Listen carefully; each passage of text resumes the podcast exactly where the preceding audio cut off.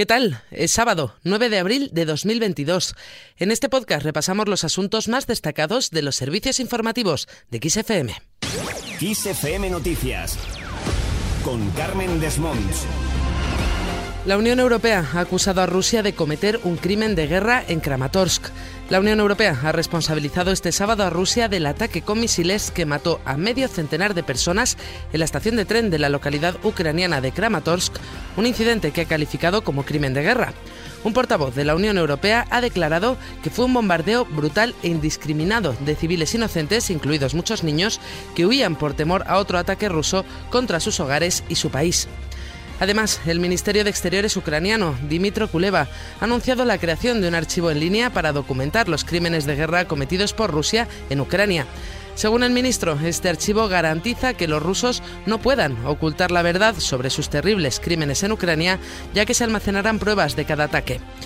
Esto ha sido anunciado poco después de conocerse el cambio de su cúpula militar rusa en Ucrania.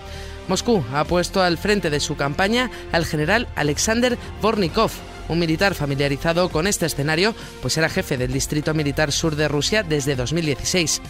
Además, cuenta con una amplia experiencia en la guerra de Siria. Su misión no es otra que organizar los diferentes mandos que operan ahora mismo en Ucrania y cuya coordinación ha sido hasta ahora realmente deficiente, según cree el Kremlin. Por otro lado, Zelensky ha pedido una respuesta global firme al ataque a la estación de Kramatorsk. Por el momento, el primer ministro británico ha acudido a Kiev, donde se ha reunido con su homólogo ucraniano Volodymyr Zelensky en una visita no anunciada. Ha sido la Embajada de Ucrania en el Reino Unido quien ha publicado una imagen de los dos mandatarios sentados frente a frente en un despacho. Un portavoz del primer ministro ha indicado que el viaje representa una muestra de solidaridad con los ucranianos y que los dos mandatarios se han citado para abordar el respaldo británico a Ucrania a largo plazo. Y este apoyo se ha hecho patente con las promesas del primer ministro británico a Zelensky. Y es que Boris Johnson ha anunciado que entregará a las Fuerzas Armadas ucranianas 120 vehículos blindados, además de sistemas de misiles antibuque.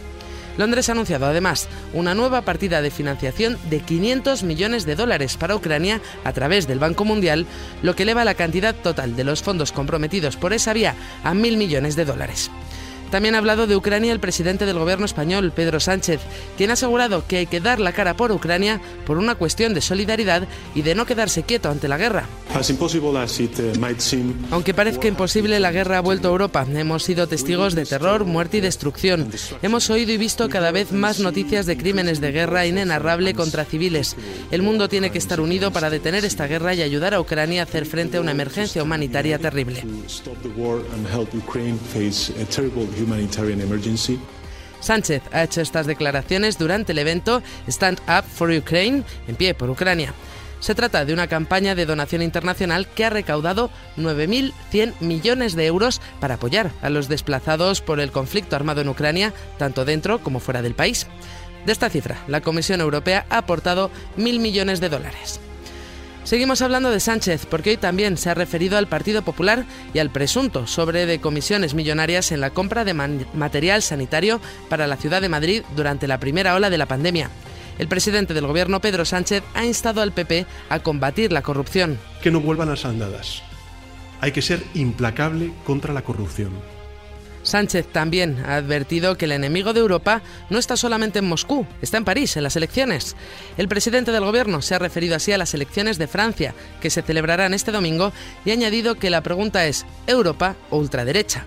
Además, Sánchez ha dejado claro que Europa prevalecerá el ataque del presidente ruso Vladimir Putin y los crímenes de guerra no quedarán impunes. Está en París, está en Madrid y está en todos aquellos proyectos políticos de ultraderecha que socavan las bases de nuestra convivencia.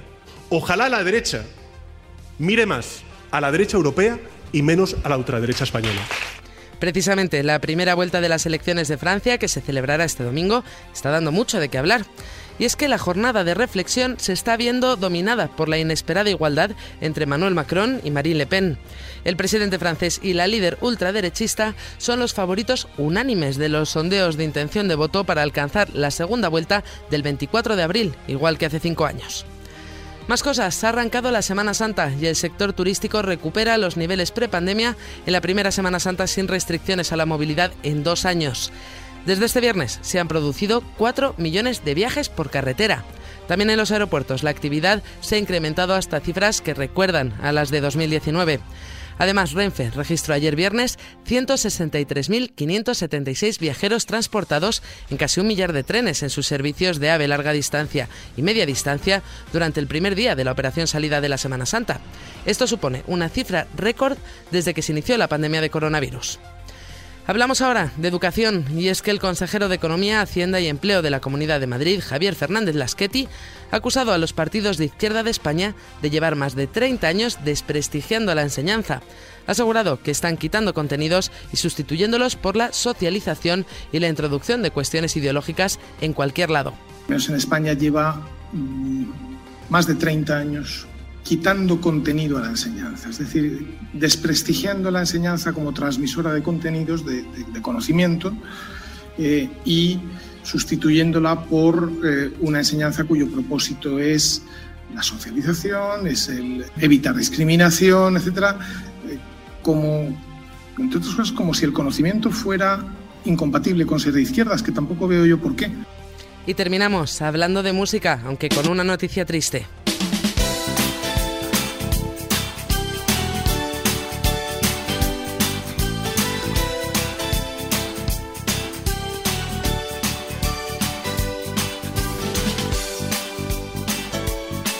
Escuchamos a Phil Collins, pero al parecer no podremos escucharlo más en directo.